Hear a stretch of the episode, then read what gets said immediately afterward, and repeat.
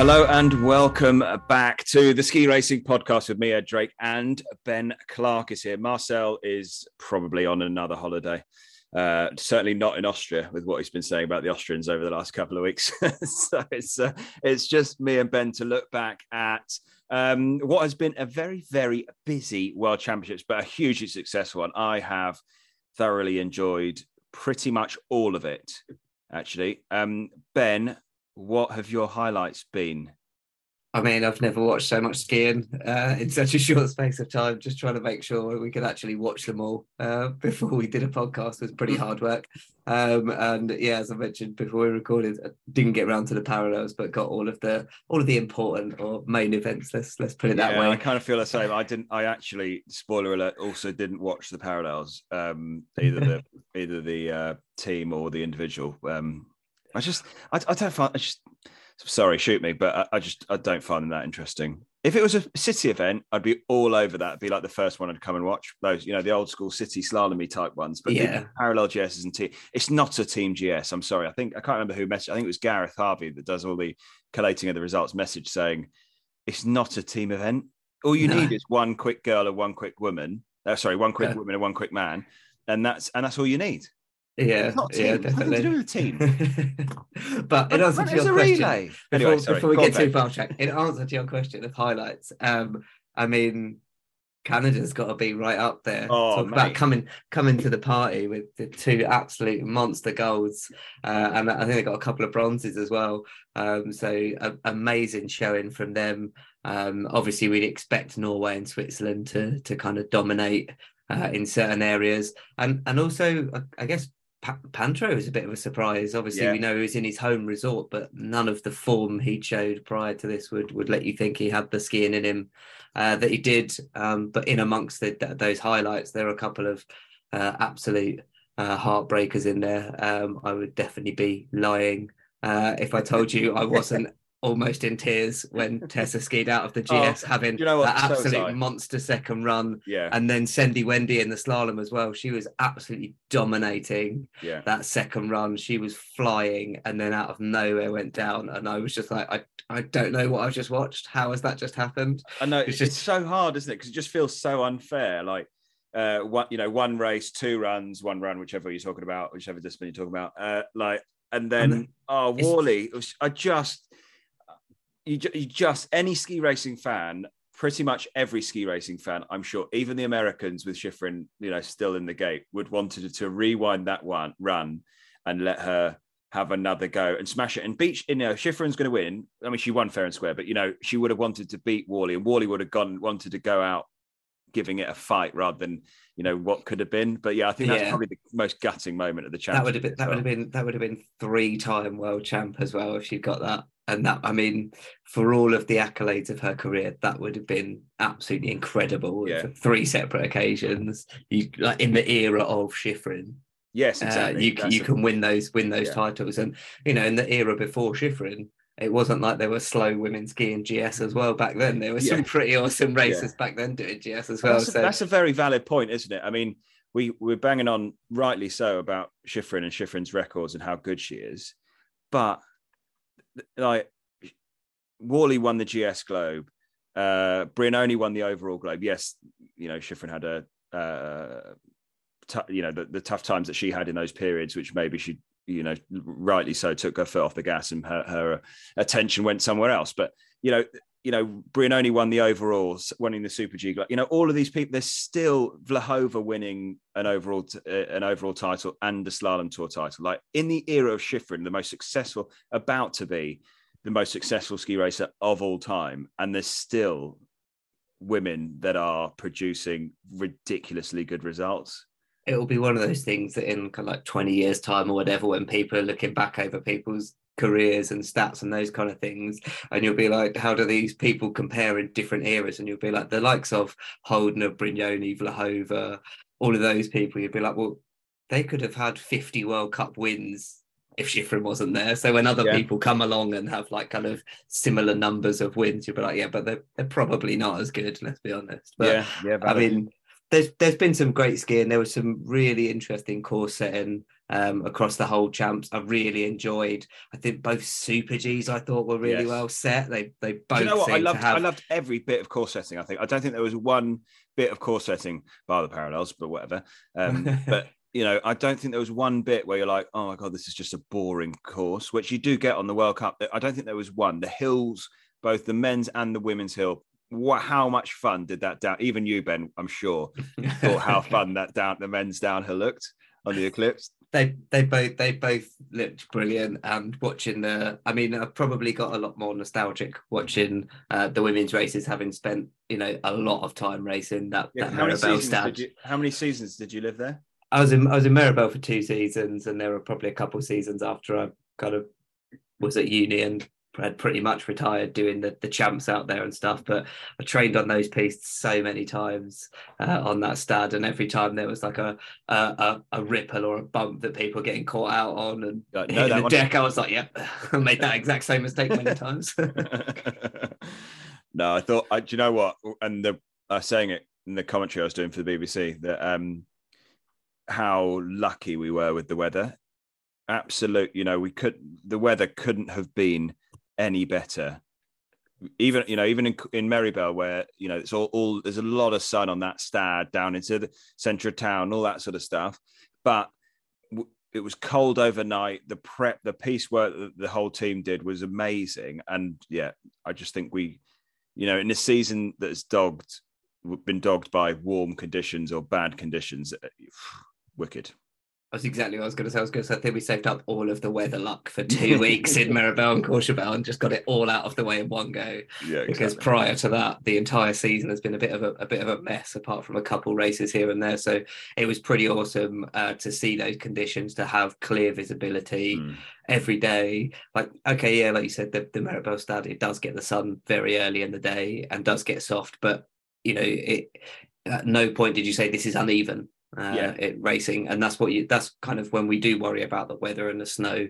That's what we're saying. It doesn't feel as even as the race probably should. But I thought, especially considering how big the fields are in the world champs, I thought there were some some brilliant conditions for for pretty much everyone to race in. Ben, let me take you. Let me take you back. Uh, we, we're not going to. Don't worry, those of you that are listening. Uh, we aren't going to go through the results with a fine tooth comb.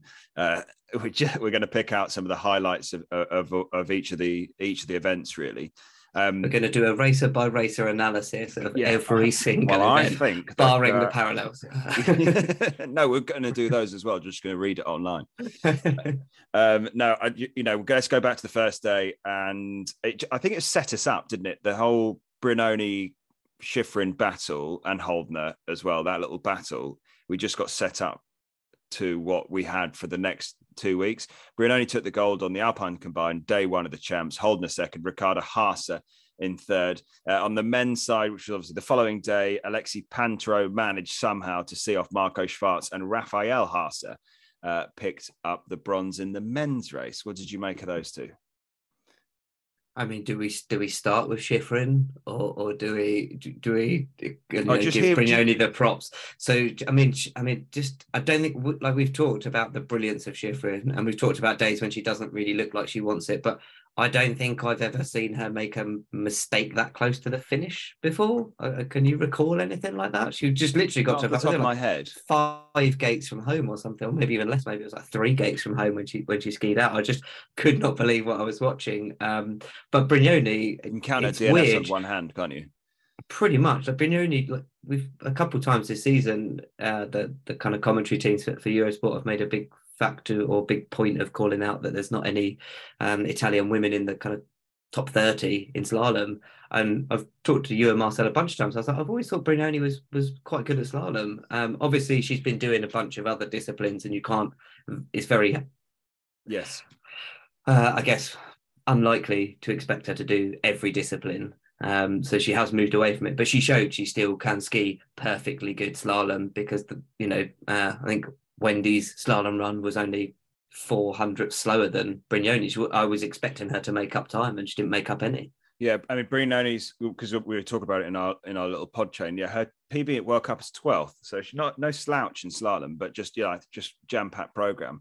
Uh, Shiffrin buckled, uh, and then we had to listen to Echo. You know, is this the Olympics uh, take two 12 months I'd later. already, I'd already turned off by that point. I think. Um, I think. I think once once I saw, once I'd seen the medal presentation, that was it. I was like, well, Shiffrin's going to win the, the majority of the rest of the races, and didn't take any of that too seriously. She was skiing far too well. Like the Olympics was just alien. She never got into the conditions. That was the issue. Whereas here, she was clearly a skiing absolutely fine. Just just a mistake, and it wasn't a.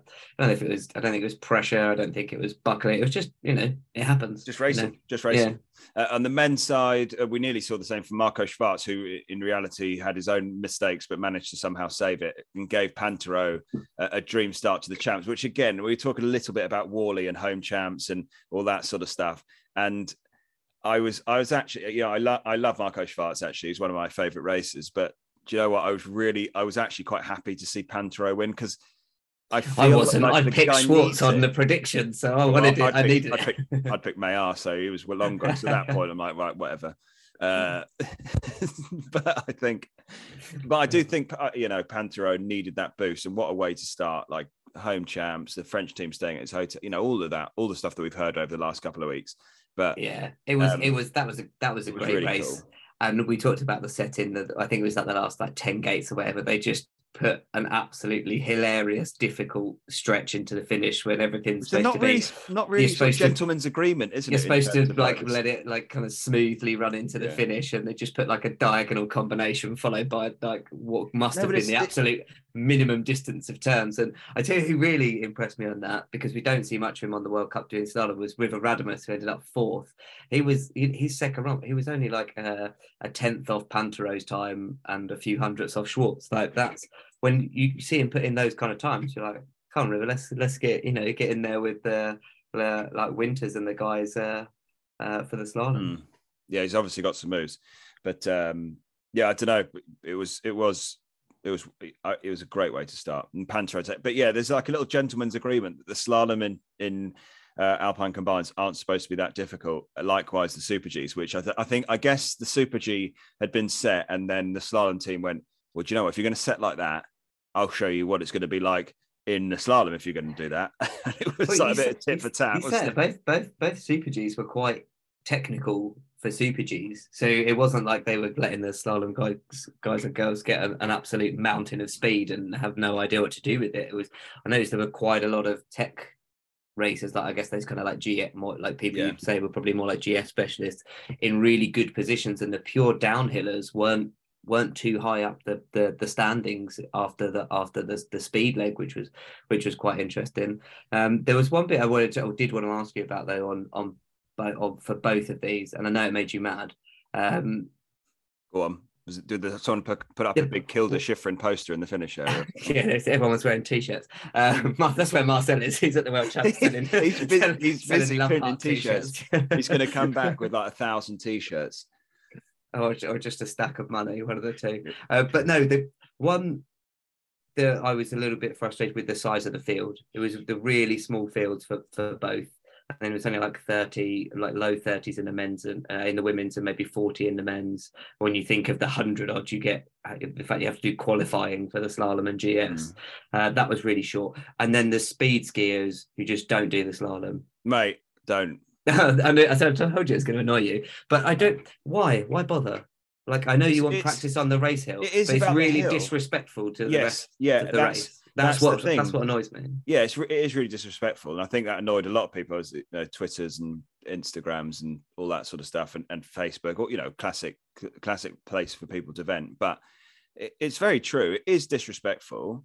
It also messes with everybody else that's that's trying to take the event seriously. Uh, do you know what? I think we're talking about ways to try and stamp it out. Whether you know you make them ski out the gate, otherwise th- th- there's some sort of penalty or whatever. You've got Yeah. to you've got to because yes, I know people said that you know you still then get the issues, and then you might get people pushing out the start gate, taking their skis off, and and uh, you know essentially using a start place up. At least they got them as did not starts, and then reverse the order with the DNs did not starts on there, so you don't get somebody that would have been going down first that that ended up going down 31st because somebody didn't start didn't turn up but it- so you need it, if you're going to do it at the beginning of the champ and they, do you know what it's not a problem they have very often so i guess they just didn't really think about it or maybe didn't care about it but it's a really bad picture just put it after the speed events But Yeah, it, is, it was- it is for hill skiing, and the snow's different, and not many people. You know, the French are the only people that have really skied on that. Yeah, we had World Cup finals on that hill, but no one's really skied on it. So it makes sense for you to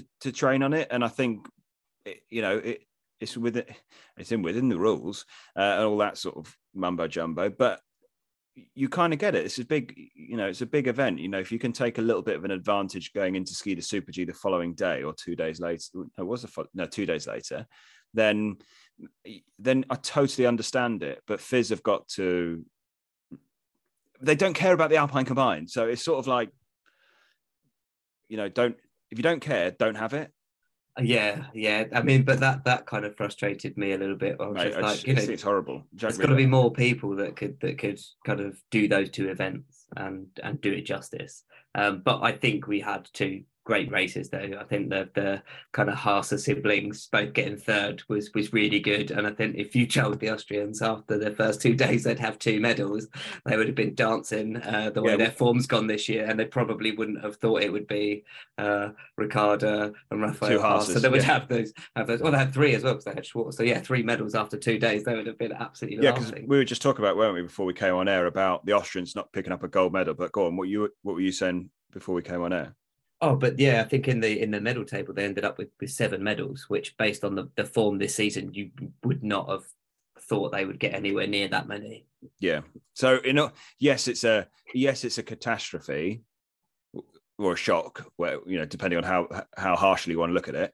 But at the same time, in terms of how things are going, that's actually okay.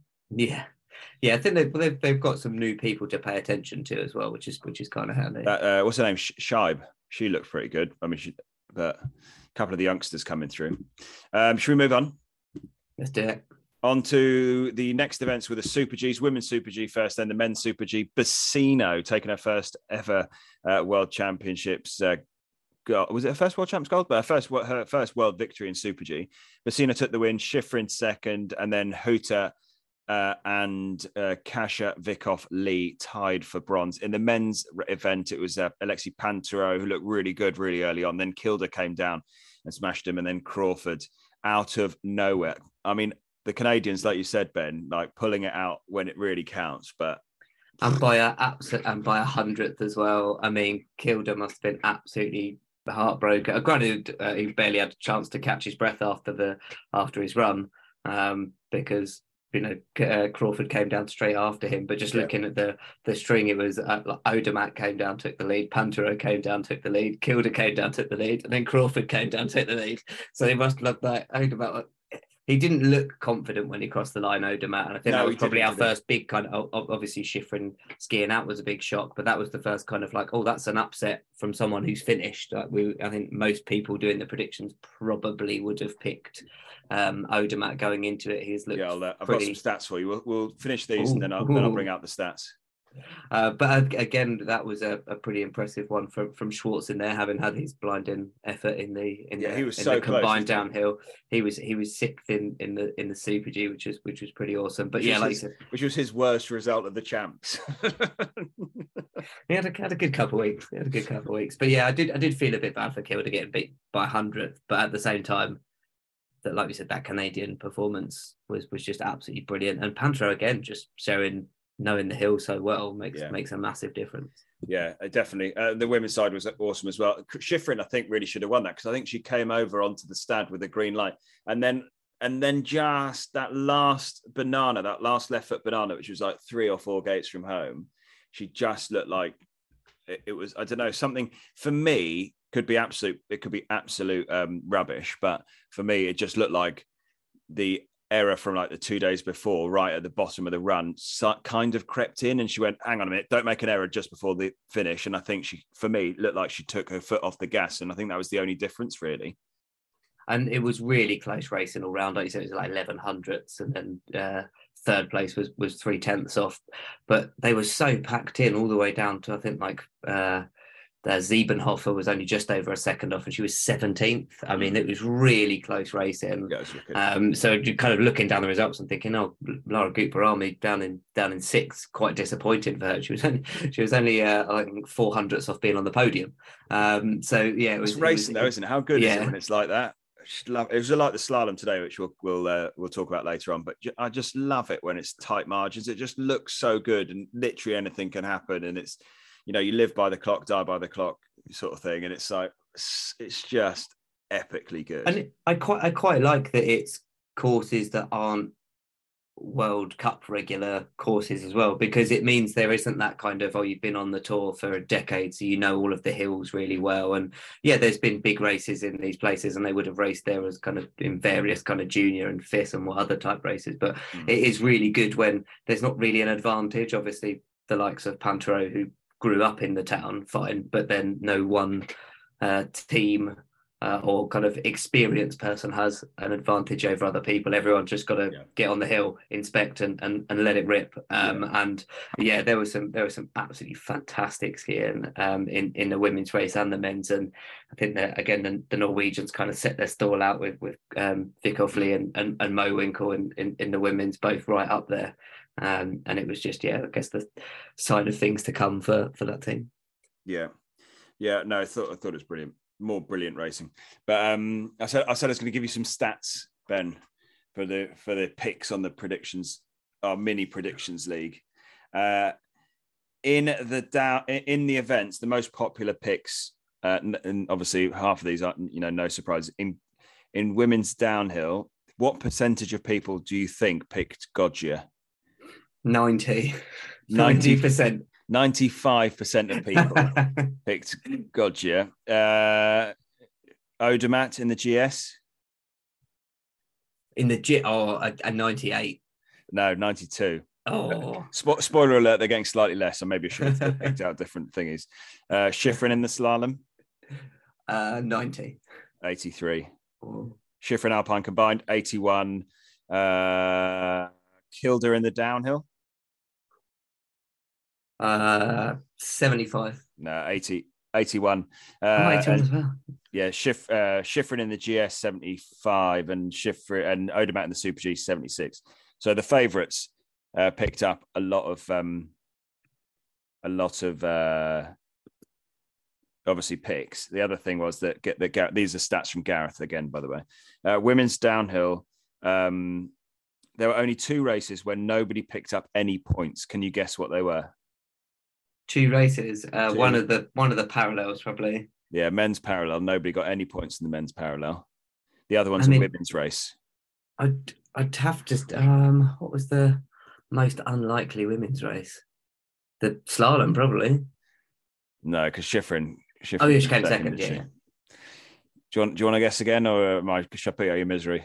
yeah yeah Uh, was the women's downhill? Nobody got any points in the women's downhill. I was, I was, I had, I was looking at the downhill results when you said it, and I was like, surely someone picked Suter. Nobody picked Um, Suter. That's I what guess said. Gareth I- said. No one picked Suter. I guess coming off the back of that crash uh, would be would be the the possible reason for Yeah. that. But because she's been kind of like a mainstay normally itself, who gets to pick uh, Gut-Behrami, who gets to pick Suter, and who gets to pick Goggia is normally what's going on with the downhills. But yeah, there's some really impressive stats. Right. You want a one, two, three for the league? Ben, you were up until today's slalom second. Then who did you pick? Uh, I can't remember. I, I I had this. I had the, the problem with not doing it on the podcast was I put them all in uh, the morning when you said, "Guys, get these in by eight o'clock." Uh, you picked, and you then, picked Clement Noel. and Clement then I Noel. did.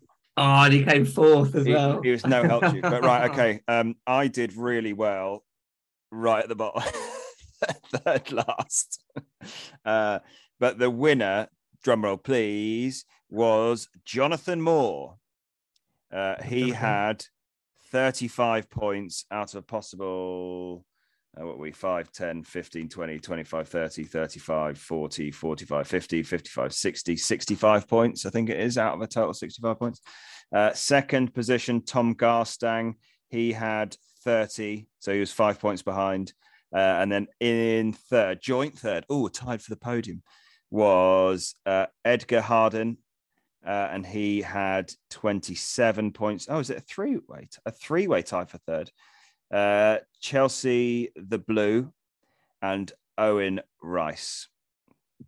Ben, you were 10th, if that's of any. Where did Marcel come? Uh, he was probably making t shirts. I don't know. I've looked. I didn't. Um, actually, I don't know what he said. I'll, I'll have to find. It. I'll post them. I'll post them on the Instagram later. But yeah, so that's how that played out. So yeah, I think it's quite because not did many favourites not win. Don't know. Anyway, uh, on to the downhills. Yeah, so let's c- c- on that women's downhill with uh, Jasmine Flury taking the win, Ortlieb second, Suter third. Uh, there was a lot of talk about after the race, a lot of talk about very gusty wind conditions. Uh, not sure if that was just sour grapes or what, but that's what the chat was afterwards. And in the downhill, Marco Odermatt finally getting top step, her second, and then Alexander Cameron out of nowhere into the bronze for the Canadian, the Canadians. And again, that was another one that was, uh, yeah, like you said, out of nowhere. But you know, Marco Schwarz was, you know, four hundredths of him and came down after him, so he could have had like a full um, out of nowhere from from all kinds of people on, Oh, yeah. on the podium. Um, you know, there was a bit more a bit more gaps in in that race. Um, Odermatt putting right the wrongs from the Super G and absolutely trashing everyone by half a second That uh, in section, true the- style. how good was the drone cam? Like, I mean, the downhill on the men's, the men's downhill, like it just looked ridiculously fun. Like those ju- big jumps, loads of jumps, lo- you know, swoop, big high jumps, but long, low jumps, big sort of rolling terrain jumps. Just looked so fun. And the drone cam, man, it was so good. It is. I hope they've got rules around the drone so that it doesn't crash into anyone like it nearly did to Hirscher. All Yeah, it's different now. ago. Those those drone cam, Um, those drones weigh like I don't know. I mean, you still don't want one. a kilo. So that Still one don't want one hit- on, landing on you. No, but the one that Um, nearly hit um that hit hit Hirscher in Madonna or wherever it was, somewhere in Italy, that would have that was like I don't know, like a 30, 40 kilo It looked- kit, It, it it? looked a lot, it looked, looked a lot bigger in, in the old days, but I would I would hope there are very strict rules on how close they can get to races, and Yeah, because you wouldn't want that shadow either, would you? The shadow. I, a couple of times I did think that in races where you could see the the drone and the and the shadow, and I was like, if that's in their field of vision, you could imagine it being quite distracting. Obviously, they've got a lot of things to concentrate on while they're skiing, so they might not even notice it. But I think you would Uh, notice though, because all of a sudden something like that isn't supposed to be there, like flashing a bit of a shadow. I think you'd notice it. Uh, yeah, so I hope there are kind of rules about where, it, like, I mean, you know, the people who fly these things aren't, aren't idiots. They they can they know where the shadow is going to be and they know where the races are going to be. Yeah. Um, what was quite uh, off-putting at times was when someone crashed and just seeing the drone go, wait, where'd you where, where'd you go? And then just kind of like veer off to the side. We're like, director, change, change, change film, change film. Um, but yeah, the uh, the uh, but yeah, back to the down. As I said, it was absolutely awesome. Um, certainly on, on the men's side was brilliant to watch. But the the women's, I don't, I didn't. It didn't look particularly breezy. It's not a hill. I mean, the top of A of top that, bit. It's the the top, top bit, of and I think that was the top is a bit. bit exposed. Yeah, but- and that was where that was where Flury made up so much time, wasn't it? That was where she. I mean, again, we race outdoors, suck it up, get over it. That's. I mean, I'm sorry, that happens sometimes. Um, and if it was windy, then, like I say, deal with it. again, we had like the top 15 all within 1.1. You know, if it was that much variance, you would expect it to be a kind of bigger gaps and bits and pieces. And Jasmine Frey did what she needed to do. I mean, again, the, the entire podium being separated by 0.12 is is is crazy. And I think Suter put some pretty emotional posts up. To, you know about uh, the the crash from um, uh, you know a month or so ago and what it took to get back and those kind of things and it's you know, we talk about the slalom skiers losing confidence when they keep skiing out. I think for every time you ski out as a as a speed racer that involves ending up in a you know pile yeah, in the nets, well, you like it yeah. takes you, you you almost need some races back under your belt, or, or you know you know you're the you're the speed racer, but yeah, you- DNF doesn't often tra- end up. tra- yeah, training training runs don't give you the confidence that race runs do. So for her to come back in a world champs and you know be able to put it on the line like that and come away with a podium, I think she you know she seemed like absolutely overjoyed with it. Some some people that out there that are kind of absolute winners aren't very happy when they're on any step of the podium that isn't the top one, but she looked absolutely overjoyed with it. Um, do, do we need to talk about Goggia somehow finding a way of. to straddle in a downhill? Yes, Um, I think we probably or, should. Or just, or just go all the way through the middle of a panel and just carry on skiing like it's no big deal. yeah, finish the race and then go. What do you mean she was disqualified? Then having to like, look back at the watch the replays and then go. Oh, No, she straddled went- in a downhill. She went Good. through through the gate, not just uh, arms and shoulders. She went all kinds of through the. I mean, it's classic. Goggia. Do you know what? She's probably crashed so many times that that actually, like straddling a downhill gate, going at the bottom of that steep, going like 75 miles an hour, probably not that much of a big deal. She's done way worse and survived that one. She's like, yeah, straddled it, carried on, didn't I? Whatever. It's only a matter of time before someone gives her some shin pads. Um, for, It was, for uh, downhill. And yeah. again, she was she like she made a big enough mistake that it, she wasn't. I don't think she was on the podium, was she? With with the time that she did get, she was No. off off the pace. But she like at the top again. She was doing dodgier stuff and absolutely flying. Um, so Do I need to that was- read anything into that in terms of going forward, or is that just is that just Goggia doing Goggia things and whatever she's going to carry on? I mean, she's pretty much wrapped up the titles anyway as- already, hasn't she? I think she'll be fine. Didn't read anything about any injuries. No, no, but I um, mean, in general, going forward, is that do you know? Is she just going to? Does that? It, that's just Goggia, right? She's Yeah, like I don't. I, at no point has she ever made it seem to anyone like she worries about her, you know, health and well-being. Uh, and she always looks like she wants to go fast and enjoys it. Like she, you know, we talked a little bit earlier in the year saying um, at various times Lara Behrami has looked a bit disinterested in the finish area and stuff. With Goggia, you know, she she hates not winning, but she always looks like she enjoys racing. So Yes. I, I imagine we'll, we'll we'll keep seeing her until uh, I guess her body says, "All right, stop throwing me into nets. Yes. It hurts." yes, a nets are not fun places. yeah, and I guess that's probably one of the bigger disappointments was was was Gut-Behrami in the, in the speed event just wasn't wasn't really there to Yeah, I for- just don't know what to be just- seen. I just, uh, I mean, Obviously, like I said, she was very close to the podium in the Super G, but ended up sick. But then again, that that downhill was down so down in down in ninth. it should be so interesting to spend a bit of time with her, either as a fly on the wall or like just trying to, you know, understand more about her because you don't really see a lot from her. You don't really see like, um, No, she's not very. She's quite a private person. It seems like she's not on you know Instagram and social media the way a lot of the other racers are. yeah, She doesn't appear to do a ton of interviews. Obviously, there are kind of required commitments when she wins. Um, but yeah, there's not there's not you don't see too much of her, and then when you know you just have to guess when you see her body language. Uh, yeah, what, she doesn't give a lot away, does she? It's not like she's going around giving loads of really sort of out there interviews and stuff. But we'll see. We'll see. Uh, bef- yeah, before we move on uh, from the speed completely, just want to go back to the to the men's again. Obviously, we brushed over it in the results with, with Cam Alexander, but him and James Crawford ag- again in that downhill, putting in some absolutely monstrous performances for the Canadians. Uh, I mean, they're always great to watch in in the speed events, but I thought they really, really turned it on uh, this time round. Um, this was yeah.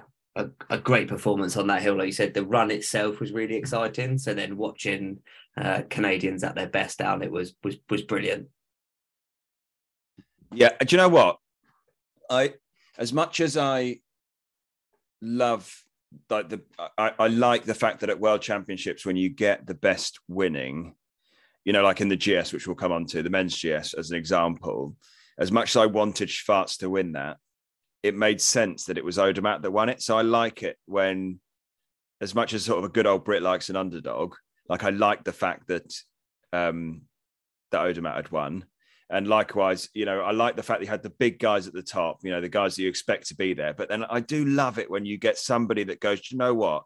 Like, as you said, Ben, we don't ski on this hill all the time. So the sort of playing field gets leveled out a little bit. Then all of a sudden it doesn't really, you know, it's one day, you know, Olympics is one day every four years, World Champs one day every two years. It's like, do you know what? I can wake up and, you know, all of these guys, when, when you're within, you know, speed races or slalom races, you're within like a less than a percent of each other in terms of how good you are from if you're first to if you're 40th you know you're you know you're within a percent as good as everybody else. Prob- the reality is you're probably just not as consistent.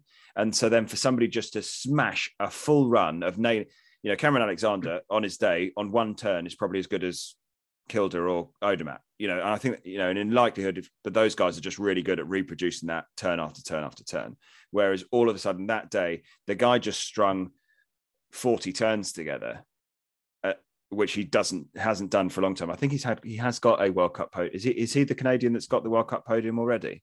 Because they they went through that season, didn't they? A couple of seasons ago, where like all of the Canadian team at one point picked up a podium in one speed event, like in different weekends. I'm trying to get my head around the fact that if it was him that got one, or if it was Seger, or if it was the other Seger, or if it was uh, Thompson, or you know which Canadian it was, or multiple it, Canadians. They just seem to take turns, don't they? Yeah, um, that, it last season, wasn't it? Are you are you scrolling through results while I'm sort of gathering at thin air?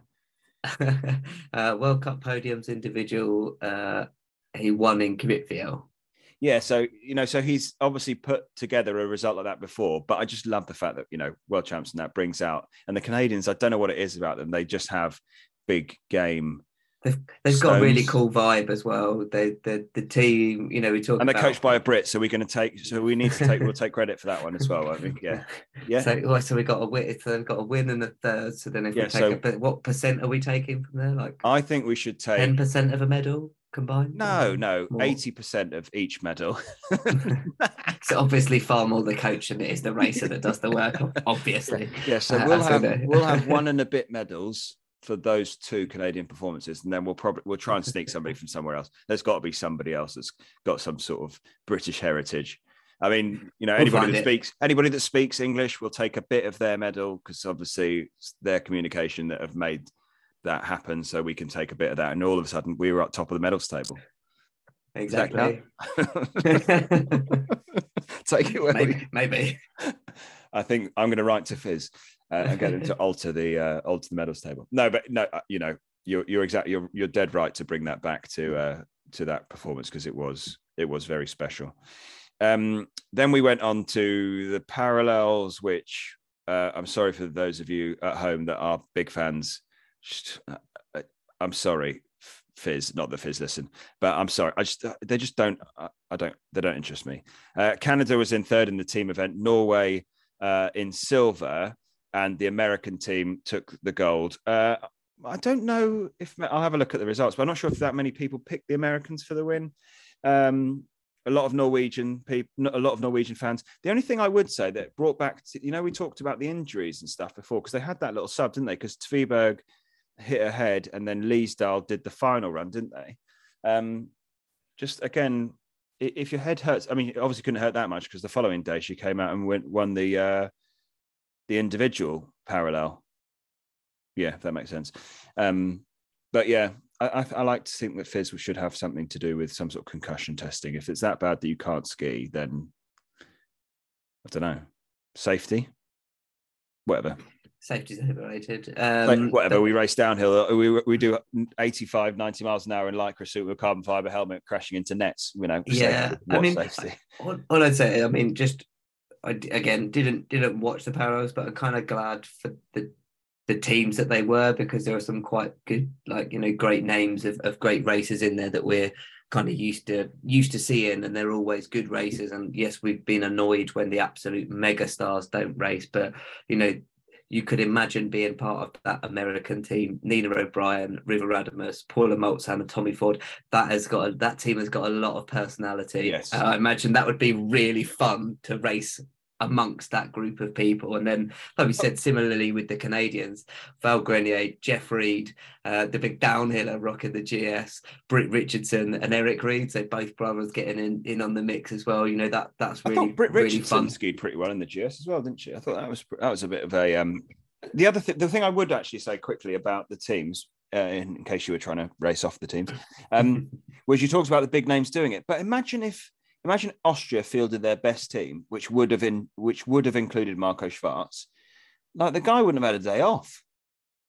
I mean, he had a very heavy. He had a very heavy workload. This they made a big deal of that on, on the commentary as well, and with his newfound ridiculous ability to ski speed, despite being quite a small guy, for yeah. definitely for, for a speed racer, he's tiny, but he's not particularly big for a tech racer either. So the no. fact that he's come back from this ankle injury and suddenly found the touch of of Marco Odermatt on the speed skis is quite is quite brilliant. But yeah, if he'd if he'd raced in there, but that's the problem with all major championships. If you're an all round skier that you you have to pick your events like we talk about with Shiffrin all the time because yes. there's just too many races in too short a space of time to do. I mean, he yeah he could have done the individual parallel and the team parallel and, and, basically racing every event in the in the entire World Championship, same as Shiffrin could um, as well. There's the, you know, there's not yeah, too many people that fit be, into that category. You know, did did did um, did Schwarz sacrifice the slalom to do the other events?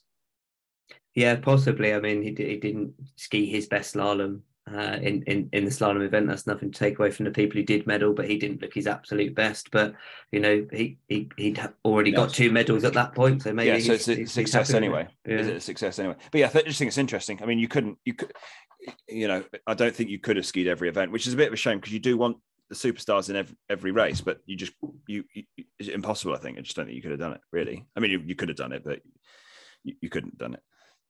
Um, so that was that was the team parallel, the team, the two person, four person team. Uh, uh, but the uh, men's and women's parallels were um, uh, the, the, the good thing about. I will say the good thing about it because I did watch the big final and the small final of it, of both. Um, was that at least the courses were the same. How, like remember when we looked back at last World Champs and it was like about 15 seconds quicker on one course than the other. With 15 a, seconds. like 50. It was like 50 minutes. Like I think it was a good minute quicker on one course than the other. And no, but this time I think certainly an argument I made on several occasions uh, when I got beaten by a minute. We would have been dead even if it wasn't for these courses being there. Uh, so you know that that is a plus. Uh, on the men's side, Timo Haugan was third, another uh, um, medal for Van Deer. Uh, Dominik Raschner for the Austrians was second, another Austrian medal. Alexander Schmid um, in third, which actually I think he is a seriously good skier that we haven't seen the best of. Uh, and in the until maybe that day. And in the women's parallel, Stjernesund, who does love a parallel GS, Sendy Wendy on another podium, and Tviberg, who looked like she, uh, you know, looked very, very comfortable. She's a powerful athlete and just looked like she was I don't know, wanted it. She, she was up for it, wasn't she? Um, but yeah, so I think uh, they're good events. I just, uh, are they good events? I mean, I just contra- I don't think they're good events. I think I think they're okay events. I think there they're van- some, they're vanilla events. Do you know what I mean? There are some good runs and races within the the event, but I think it's so hard uh, when obviously I haven't watched these specific ones, but when we've watched them before, it kind of gets a bit monotonous and you almost miss the good races when they happen like you read some of the names and and, and the performances obviously you know they've had to ski immensely to win and in there there would have been some brilliant races but at times there's a lot of nah in the middle yeah um, which is kind of what, what you're talking about and then you know do you, do you think that the fastest parallel racer in the world is Marie Therese Tviberg or is it probably still Shiffrin and Vlhova and whoever didn't race. That's that's the problem with putting them into these world champs that we just talked about with people resting and all those kind of things. Are you actually the best in the world at it, or are you just the you know the the benefiting from other people's schedule? Like yeah, you've still got to ski well, and congratulations to everyone for skiing well. But but also that's clear. the argument of DNF. You know, that's the argument of of uh, is is Laurence St-Germain the best slalom skier in the world? No, but on that well, day she was. She she is because she won that race. Other people didn't not enter that were better than. No, her. no, that's true. In terms no, of your entry, from your entry perspective, it's true. Yeah, not about not about crashing, that. but yeah, like so Shiffrin didn't enter the parallel. Yeah, whereas she could probably win it. And that I think that's more the angle I'd come from in terms of at a world championships, and maybe it needs to, you know, let's not kind of make it even longer event and make it three weeks. But if you want the absolute best in the world, to win. I still don't think they'd enter. I don't think they'd enter because I don't think it matters. It, it, harshly as that sounds, to to to a Shiffrin, to a Schwarz, to a Odermatt, to you know, to to the the top five probably in in in slalom and GS and Super G, arguably. Um, does it matter to them? No, it's an opportunity for like I don't know the second seven, you know, on the start list. It's a, for it's it's an opportunity for the eight to fifteen to be the best. Yeah, basically, I'd, I'd agree. A bit convoluted, and I think it's probably a bit, uh, you know, potentially a little unfair. But I think I think we can we know where we're coming from, and I think people at home get it as well. I guess if you don't, let us know. It'd be interesting to see whether you anybody anybody that loves it and really thinks that it's got a place. Write us in. Let us know. Let us know what you think. Yeah, my my my biggest annoyance with this particular parallel was I picked Paula for the women's and she strutted her stuff in the team event, got the gold, broke her hand, and then didn't race in the uh, in the individual. So I knew she had the speed clearly, but Yeah. obviously didn't didn't foresee her hurting herself yet again. Mate, I'd fly over and where she, you know, Didn't didn't didn't, didn't even, didn't even put on a bib. I think I get 10 points for that actually. So yeah, I'm at the top. Not that wouldn't even get me near the top actually, to be fair. I cancel that. We'll forget that one. Okay, moving on, unless you've got anything delightful to say about the parallel before we move off of it. Well done to the people who won it. Well, nice. Well done. You you you get a, a PC award. Um, right. Okay. On to the giant slaloms, which were again brilliant. That both men's and women's GSs were right on the edge of the seat. The courses were were really good. The pistes were in great nick. Uh, on the women's side, Mikaela Shiffrin uh, yet again looked like she was back to uh, world beating best. Apart from that one error where you thought they would have a, ch- uh, you know, all of a sudden it looked like it may be in doubt. Uh, Federica Brignone picking up a second medal in silver. Ragnhild Mowinckel back on a uh, giant slalom podium. On the men's side, Loic uh, was beaten by his teammate Odermatt. Nice little Swiss one-two.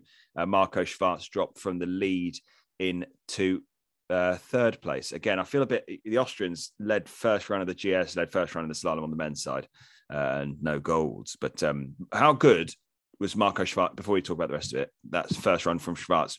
Beat who beat who has beaten uh Odermatt fair and square by over half a second in a single run in GS F- for maybe the last two seasons. I bet you, maybe No, not last no. season. So this season, nobody. Not many people know uh, that first run was absolutely incredible, and you were just waiting for at some point Schwarz to either make a mistake that would cost him the, the, the kind of time he'd built up. But as the lead was increasing, I was like, that's a bit weird. I mean, Odermatt's run didn't look like perfect Odermatt, but it also didn't look like he'd you know thrown away half a second anywhere. Um, but anything anything to do with just quickly because I think we saw it today, um, and we talked about it a couple of weeks ago with it being so slick that you just needed a tiny bit of text. They called it texture, didn't they? With the with the guy doing a skiddy camera run. Uh, we were talking about that, weren't we? In uh, Sch- No was it, Schla- comment. was Schladming, wasn't it? Um, Someone skiing down overly skiddy on purpose. Yeah, Um, but do you think it could be anything? I mean, it was. I mean, some of the pictures, if you haven't seen them, there's a couple of amazingly scary looking photos, uh, just go doing the rounds at the moment of uh, of that men's piste. As a racer who spent a lot of their career starting with bib number 100 and something, I will never, ever feel sorry for someone with bib number one. Says, Fair. oh, it was a bit too slick for me. Oh, no. Um, but possibly. as a, uh, when you're, like you said, as Do you want me to go down and make and scrub it up for you? I would happily have taken bib number one to put some judders in the snow for all of the really fast people. That would have been perfect. Um, but no, I Ice- mean, an ice you- seed in front instead of a snow seed. yeah. it's too slippery. Send the guy at the back. Go on. Send the Brit. um, but as you have said earlier on, the fact that these people are within a percent of each other, perhaps it does make a difference. But I mean, Odermatt's gone down bib number one enough times in World Yeah. Cup races and, and, and Olympics and wherever it- else. It was just off the top of my head. I just wondered. Yeah, no, no, it is a good, it is a good question to ask. But the fact that it, co- if it did cost him half a second, then that's something we need to think about with the seeding of, of races and who we put down number one moving forwards. If it's that much of a uh, a disadvantage, but we talked about it as well. I think a lot of times modern racers are almost psych themselves out with the amount that they can watch other people. You know, in in the days of of the types of racing that we were doing at times, once people had gone past five gates, all you were relying on was course reports. There was no Mm. video. You didn't get to see people messing up. So when you see, you, you know it's slick and it's in your head, and then you see someone not ski well on it, then all of a sudden you're like, oh, do I need to change what skis I'm using? Do I need to take a different approach? Do I need to like hammer it on? Do I need to drift? Just, having a plan and committing to the plan is is the most important thing. And sometimes there's so much information available to these guys just you know up to a minute before they start. Just you need to have such a clear mind Yeah. to execute a plan at this kind of level. So sometimes when when they show the pictures of people kind of watching stuff on the phone like within a minute of their run you're like guys just it's not worth it. At this point you're that close to the start decide what you're going to do and go for it don't don't change your plan now because the likelihood Yeah, of it, I mean, you I think- being able to execute a new plan at that short notice But I don't necessarily think it's difficult yeah, but I don't think it's necessarily doing a new plan because we've talked about it before, haven't we? About how I think the vast majority of what you look at, whether it's on the TV screens at the start or listening to course reports, I don't think it's and I mean, it was, I mean, obviously, I was never the best in the world, but when we were using it, it was a tool to work out whether it was different to what you'd had, you know, different to what you had planned. And obviously, the vast majority of times, you'd I'd probably say 95% of the times, it was never different. It was just this is a, an area where you need to commit or doubly commit. You know, this is this is a part to to to attract full concentration to a section or whatever, rather than you know, I don't think anybody, any certainly any of those people, those men and women at the top of what you know world championship slopes vying for medals starting early, I don't think anybody's going. Hang on a minute, that's absolutely not what I thought that was going to be. I mean, yes, that I think you know maybe a bump or maybe a section where it was running faster into a banana than they thought, and then all you're doing then is just going, well, that section runs quicker than we, you know, it's the same as what we thought, just runs quicker, so be ready, rather than like new plans. yeah true um a lot of it is kind of just reinforcing the what you've already already planned to do and decided to do And the thing, the Um, new plan thing is where where we creep into issues, which we've talked about, haven't we? Uh, And we st- maybe unfairly, we're talking a lot about it with on the women's side of speed, especially where that you see the same mistake made racer after racer on a particular gate. And actually, to be fair, we saw it in the Super G in um, the men's race in Cortina. I'll get there. Um, where you know that it was that sort of shimmy into that banana where Kilde came out and a couple of came out, and I think that it then became a bogey gate because people were thinking they had to do something different, and I think think thinking about doing something different to what you've inspected is probably the beginning of the end.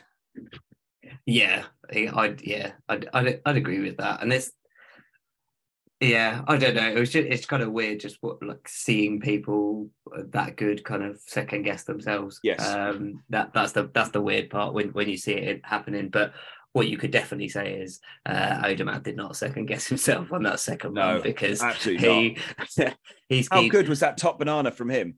It was top banana work, wasn't it? It was, it was absolutely That mega. is absolutely terrible. We've yeah, you've definitely worked in broadcasting too long for that. Top banana. Um, no, bad Ed, bad Ed. If I ever hear that on, uh, Gonna use on, it. uh, on if gonna hear that, if I hear that on air, I'm gonna start writing complaints letters to Ofcom or something. This is disgusting.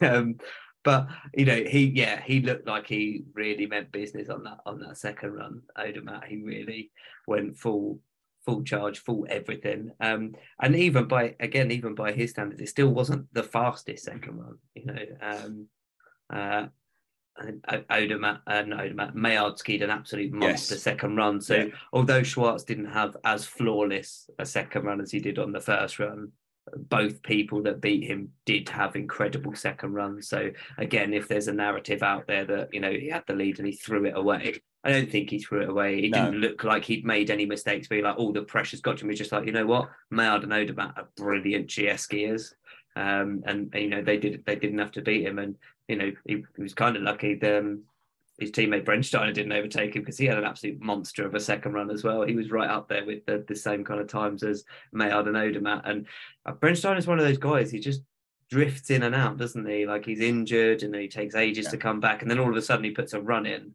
or two runs in. You're like, wow, this guy should be Consistent. challenging for podiums week in week out, and then the next thing you know, he's out for another six I months. just, I just wonder whether it's the right conditions, sort of all of a sudden, uh, on the right conditions, that guy you know, it was bulletproof icy, so maybe bulletproof works for him. Um, but do you know what I mean? I just want because he is so yo-yo. I can't think off the top of my head like where his good results have come and what the conditions have been like. But yeah. I, I wonder whether it could be something like that, where a condition just doesn't, you know, it needs to be the right condition for him to do well. Otherwise, he's nowhere. You know, a bit like a, I don't know, a, um, the Russian guy, Hiroshilov. You know, unless it's rock solid icy, the guy was ne- he's never going to be anywhere. Yeah, no, true, true. It could well be that. We'll have to check in with, with Marcel when he's done selling t-shirts. Um, but before we move, before we move across to the, the the women's, we would be remiss if we didn't uh, uh, mention a friend of the pod uh, and uh, Britain's number one GS ski racer Charlie Raposo for that second run he had. Was the eighth fastest second run uh, in the GS? That's the kind of skiing we've been just, saying you know what? for know what a very ben? long, perfect condition. Goldilocks. No, do you know what it was? He loves sending it. He just he just loves sending it. I wish you'd do it more often. Um, Charlie, if you're listening, if you love sending so much, please do it more because we've been talking about how talented you are for a really long time. Um, uh, but yeah, I think I think this race for him was a kind of case in point for start numbers. What what he can do if he can get his numbers down. And we've talked, I don't know if we did it when we were recording or when we were chatting outside of recording on one of the, the, the many pods this season. This year has been an absolute nightmare for the likes of Laurie and Charlie to be able to get to the Europa Cup races, to get those, uh, get their points down. And, and, you know, there's just, it's been hard enough running the World Cup, let alone the Europa Cup and, and, and, yeah. and kind of FIS tour. So we can't really say anything too much about it this year, but, you know, starting 34, he made his way into that early starts of the second run and put an absolute massive second run down and, and ended up 17th, a bit like we saw in that, that run from from Kranjska at the back end of last season. Like that's the skiing we know he's got. It's his first season on the new brand. Uh, you know that that result will hopefully really kind of reinforce that he does have the ski and he needs to to to make it. And it's, I mean, it's just a case of can, he, can he get there and do it? Yeah, I mean, joking aside, I think one one thing that Raposo is not short of, and he would be the first to say it, is confidence in in his own ability. So I don't think it's that, but I what I hope it does, and like you say, well, like you touched on, that it opens his eyes to the route that he should be tackling. In my in my opinion, our opinion, Marcel's opinion, you know, is it, it, to do it from a bib in the fifties and sixties is once in a blue you know that's a once in a blue moon uh, anomaly of ways to get into the 30 and you've and i think i really i really really really hope that it's a wake up to him to not go i'm i'm good enough to be in the top 20 in a world cup. I'm just going to keep doing what i'm doing. I hope it's a going hang on a minute. I started 34 and i did enough yes there's not as many people in terms of the depth of a field but look at what he was able to do when he had a, a cleaner track and like you say, Ben, let's hope that that's a that's the um, the message he takes away rather than I'm um, doing it the right way. Because you see, like you say, we've seen from it's just it just doesn't happen very often that people go from big big bibs into the 30 and uh, and because you have to do it multiple times as well because the amount of points it takes to be in a top 30 is so high you'd have to be going 50 and ending up on a couple of podiums to do it in in a short yeah. span of time and they they just don't happen that often and they're more often than not conditions races than anything else but yeah, yeah I, would, I want you wicked. I mean I'm so we, we yeah we like he get he gets a lot he gets a lot of digs um and and that really was some some cracking skiing like we saw last year at Kranjska Gora yeah. so yeah it was it was awesome from him and like you know fair, fair play great. And to do it in a world championships is always great like you've raced in a bunch you know what it's like when you're that that kind of championship feel or every every result always feels that bit better in the world champs or olympics than than, than world cup one so yeah awesome skiing i just wanted to, to touch on that before we move back over to, to the women's yeah the, let's let's uh, yeah, about well, tessa skiing out again well said um, yeah no the women's the women's side of things was was uh, we were teed up for an absolute stellar race, weren't we? Because Tessa was what she was second, wasn't she? Sixteen honeys or something behind after the yeah. first run.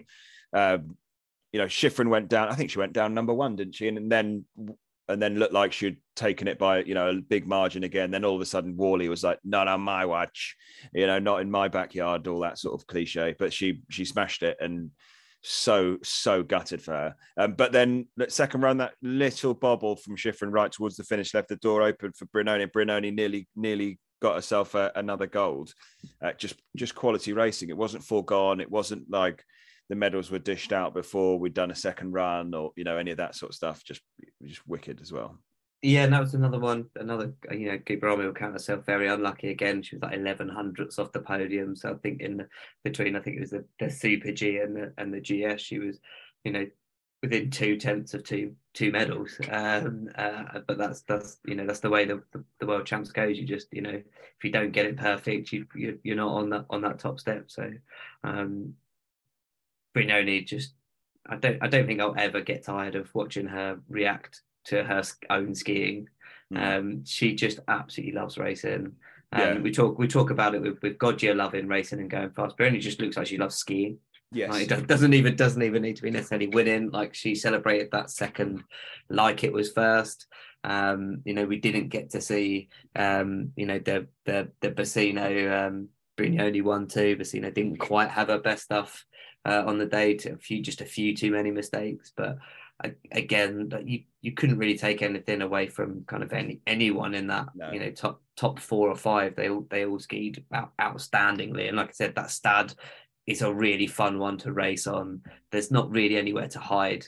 Um, there's not really easy sections on there. You know, you've got the little kind of gully in the shade, but apart from that, it is you know absolutely rapid. Um, yeah, I, th- I think 100%. Have you got anything? I think we are sort of lagging on towards the end of this one. Have you got anything to add before of note before we keep going? No, no, that's that's good for the women. Uh, let's let's crack on to the women's. I, I think we'll do these individually because I just I just thought they were, and obviously they're fresh in everybody's mind. So it's just uh, the women's race. What a race that was! Uh, Laurence St-Germain took the, her victory in style. Um, Shiffrin second, Lena Dürr third, uh, Holtmann in fourth and Vlhova in fifth. Uh, I mean, that had everything, didn't it? I I was I knew that. I mean, I say I, I'm, I'm taking a lot of credit from here because I managed to get myself some money in the bank from the bookies after uh, picking St-Germain for for a little podium there. But she she's been knocking this uh, hit another sporting cliche coming your way, but knocking on the door uh, this season, I think, and and just DNF'd a few times, but finally put two two really good runs together when it counts as a Canadian. Surprise, surprise, uh, medal in the bank, and it was a top step. And where do we put Shiffrin's second run? Uh, or where do we put it down? Do you know to? what I think? The I think the the worst thing for her was Holdener skiing out because then she had such a big margin. I think if Wendy Holden had got to the bottom, whether she'd won or or like placed close to the top, I think Shiffrin would have known that she only had the option to charge. But because I think she had what did she have at the top, like six something, point six something at the top of the top of the second run there. She had a, a decent amount, yeah. Yeah, she had a decent amount. I just, as much as you tell yourself, I just got to ski hard, I just got to charge, I've got to do what I normally do and ski 100%. I just think that you go, yeah, but I've got a big margin and you just don't want to make a mistake. And I think that's what happened there. Everybody what, does it. And I what's what's weird is Shiffrin is normally the absolute master of just judging the effort level with a big lead because we've seen her have so many first slalom yes. runs where she's got like anywhere between you know half a second and a second lead, sometimes even more and she kind of just manages that second run. Obviously, she's still skiing ridiculously fast, so but just gets the risk level just right. I don't know. That's why I wanted to see what you got. Oh, you. Uh, That's what I think. I think. If, um, and, and Marcel had, to, had to say, yeah. Yeah, I think if Holden had come down and she looked like she was skiing well as well. Holden. If Holden had come down and taken the lead or been onto a podium, I think that would have focused Schiff. I think that would have focused Shiffrin's mind a little bit more. Certainly, yeah. If, certainly, if she'd gone into the lead, if, if Wendy Holden had taken the lead, I think Shiffrin would have won because I think Shiffrin then you don't you know you don't have to go you don't have to convince yourself that you need to ski hard because the reality is the person that was only just in front of you is taking the lead. So there there isn't me trying to convince myself I've got to ski hard. I've just got to ski hard. Yeah. No that that that makes sense. Um, it's just yeah, like I said, it was just a surprise to me because when I saw the the lead that she had, I was like, well, this this is this is Shiffrin. This is what she does. But at no point did she look not comfortable, but she didn't look like Didn't herself flow, on, on that run. No, normally that touch that she like, even if she makes a mistake, the skiing still flows. You're like, okay, well, she's maybe lost a couple tenths there. She, you know, either she needs to hold it or make that back. But yeah, it just looked like I don't know. Perhaps she picked the wrong set of skis. I didn't quite have the right setup for that second run Yeah, because maybe. at no at no point did her skiing look normal, Shiffrin. But I mean, if you can have an off day and still get second in the in in the world champs, you, you, you're doing all right. And Yeah, I mean that's that, but that's the reality of Shiffrin's career slash life, though, isn't it? Really, as, as at this stage of her career. And and Um, Germain did absolutely, you know, smash that second run. I love the way that she didn't. She what was it? Um, I don't think I quite heard her say it, but I've read about it afterwards. That um, when Shiffrin was skiing down, or just before Shiffrin had skied down, maybe before Shiffrin had pushed out of the gate, she asked uh, Elena Dürr which side of the podium was second. because she, she I think I, I read that that's what she'd said in the finish area to ask which side second was because she just I mean, I just go wherever they tell me. Yeah. yeah um so I thought that was very funny uh, do you know what I, th- I I really like her she's she seems again never met her but she seems like a a, a very likable character. I remember I messaged her once, not like stalker alert, but I messaged her once.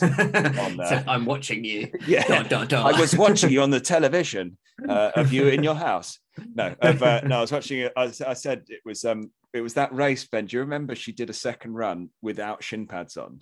I Do think we. Remember I think. I think we all did. I think we all said we've all been there. We've all done it at least once. Yeah, so I, I messaged her like saying, I don't know, whatever, but I hope your shins aren't too sore after skiing. She was like, Yeah, I totally forgot until I got to the bottom. I didn't have shin pads on.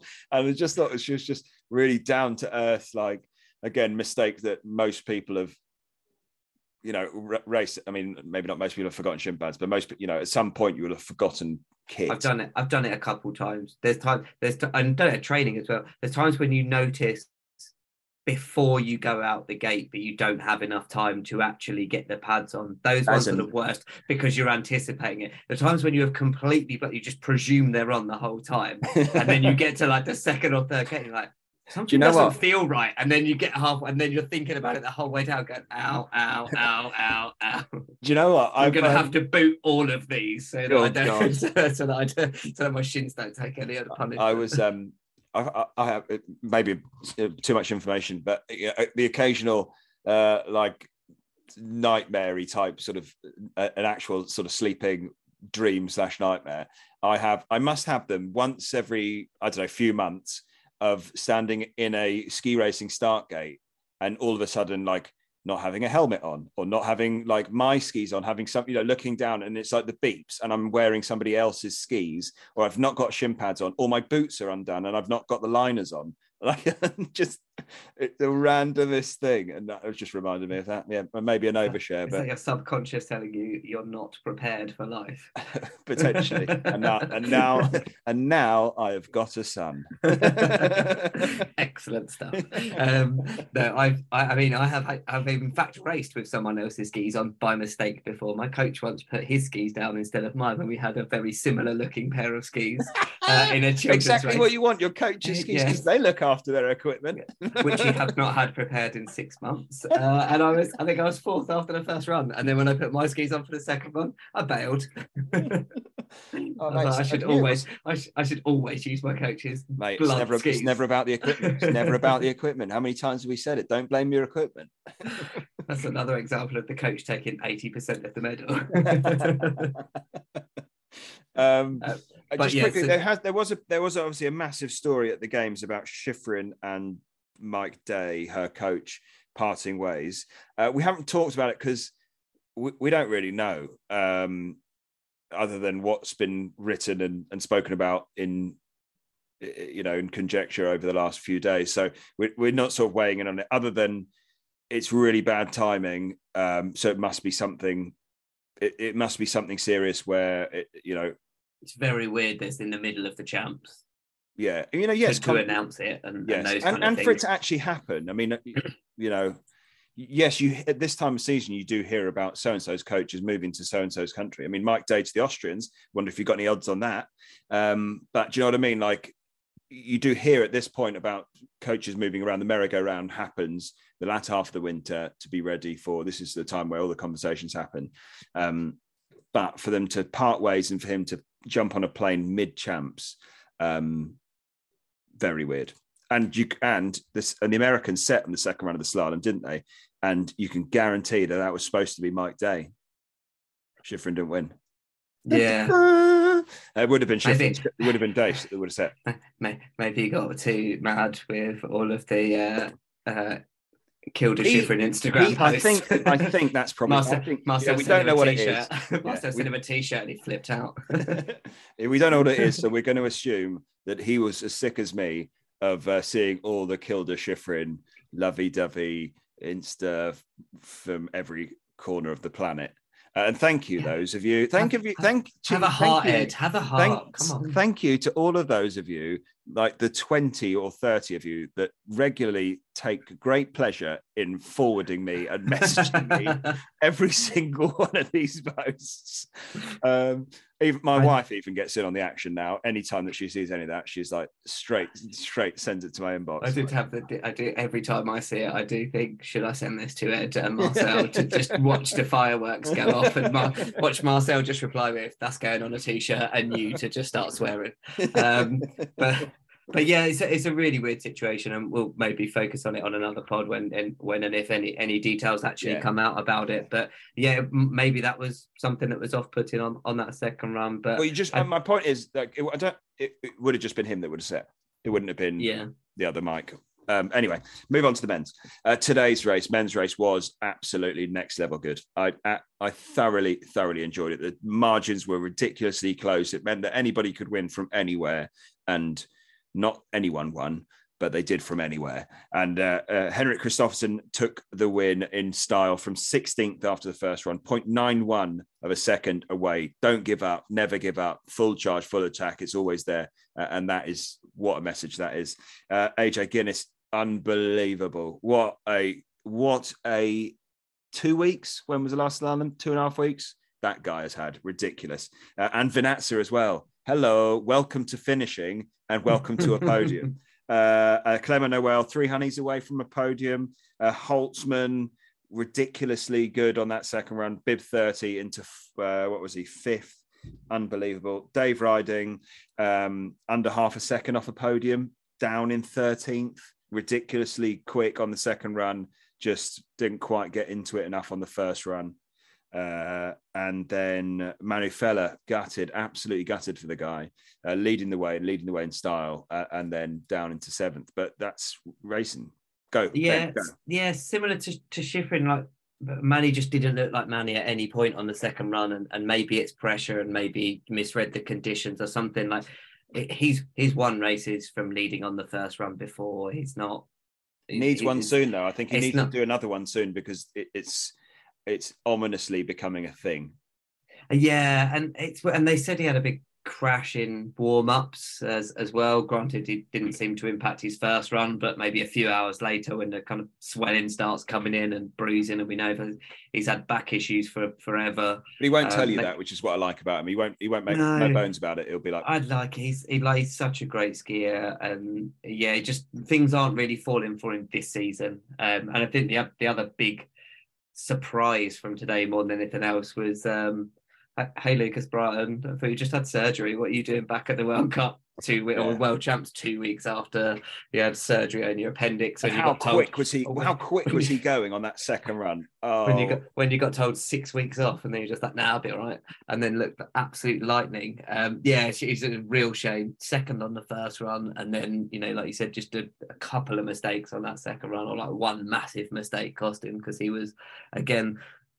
I did say I, I said watching it. I said this these these core sets look like they would suit the, the young guys like Braathen and we we didn't touch on it, but obviously McGrath crashing and and and being out for the Yeah. season. Like he's been flying at slalom this year. That he could have uh, really made some hay on the, on these courses um, as well. The the first one was a bit of a weird one because for all intents and purposes, it was a pretty straight slalom, apart from those first kind of like four or five gates that were weirdly offset. Set Um, for- there it was some. set There was Bra- some. It was set for Braathen, though, wasn't it? Because it certainly it was a Norwegian set. It wasn't set for Kristoffersen, who famously does not like it straight, and it was pretty straight and fast. It was. He likes real slaloms. Um, but I remember watching like the, the, the, first few turns, I was just like, you know, this is weirdly turny. And then they got into the straight section. I was just like, oh, this is like when they showed the drone cam of that, I was like, why is there no offset in the World Championships? Um, and there were some, you know, there were definitely some challenging bits in there. Um, that, you know, not not to say that it was too easy, but it was definitely something that the likes of of Dave were never going to win the first run because that course just like Dave needs more offset in in the in the hill in the in the turns to really like let the skis rip. Yeah. Um, whereas most people prefer it straighter for ripping. Dave's like, no, put more turns in, and then I'll really smash it. Um, and so yeah, it was it was it was a bit of an interesting set that first one. Um, but yeah, boy, I think it was set for Braathen. He certainly made the absolute most of it, um, as did as did Feller on that first run. Um, but yeah, we talked about it already, like the the questions with the the slickness of the of the snow. Meillard, who is probably one of the most consistent and, as you know uh, from me, um, beautiful skiers out there, just did nothing on those first three gates and just tried to turn, couldn't, and just skied off. And we're like, um, okay, what just happened? Everyone panic, uh, and for the yes. next, like, and that was where lots of people were then do I jump on the edges? Do I try and be gently, yeah, gently that, at the top of the turn? Like, that definitely made people crap themselves, didn't it? Because that, the, a couple of other people, I think two and three struggled, like because it was Yule and Zenhäusern, so they, that was kind of a really unfortunate top three draw in the fact that it was all three Swiss because then they had no like time to adjust based on yeah. on that starting order, and they both all three of them looked fairly uh, terrified skiing over it. Um, so by the time it got down to, to later on in the piece, people just like, okay, I'm just going to go for it, see what happens. And maybe, like you said, it cut up a bit more so they could get a bit more grip. But um, there was some there were some really like exciting performances in there. Although the second run didn't go his way, um, Foss actually skied a bit like we skied. No, he can skied. on the first run. He yeah. skied, yeah, a bit like Vinatzer, he skied to the bottom. Yeah. Um, yeah, and like you said, like absolutely going for for Feller. Schwarz was close again in, in sixth. Like, what, what, what champs? You know, like yes, he would have liked a gold in there, and and and you know, winning the GS after the first run, he probably would have, would have wanted to take that that gold home more than anything. But having a sixth or seventh as your worst result in two weeks is is not that going. That's nuts, isn't it? Nuts. You got anything to add before we uh, look go back to World Cup? Let's have more skiing like this. More, more ski, like this. More, more skiing more like snow this. like that, or not snow, ice, because it wasn't very snowy, very icy. Um, so the World Cup resumes uh, next weekend, and the men are over at brand new resorts, Palisades, Tahoe, for Tech Action, GS, and Slalom. GS Saturday, Slalom Sunday.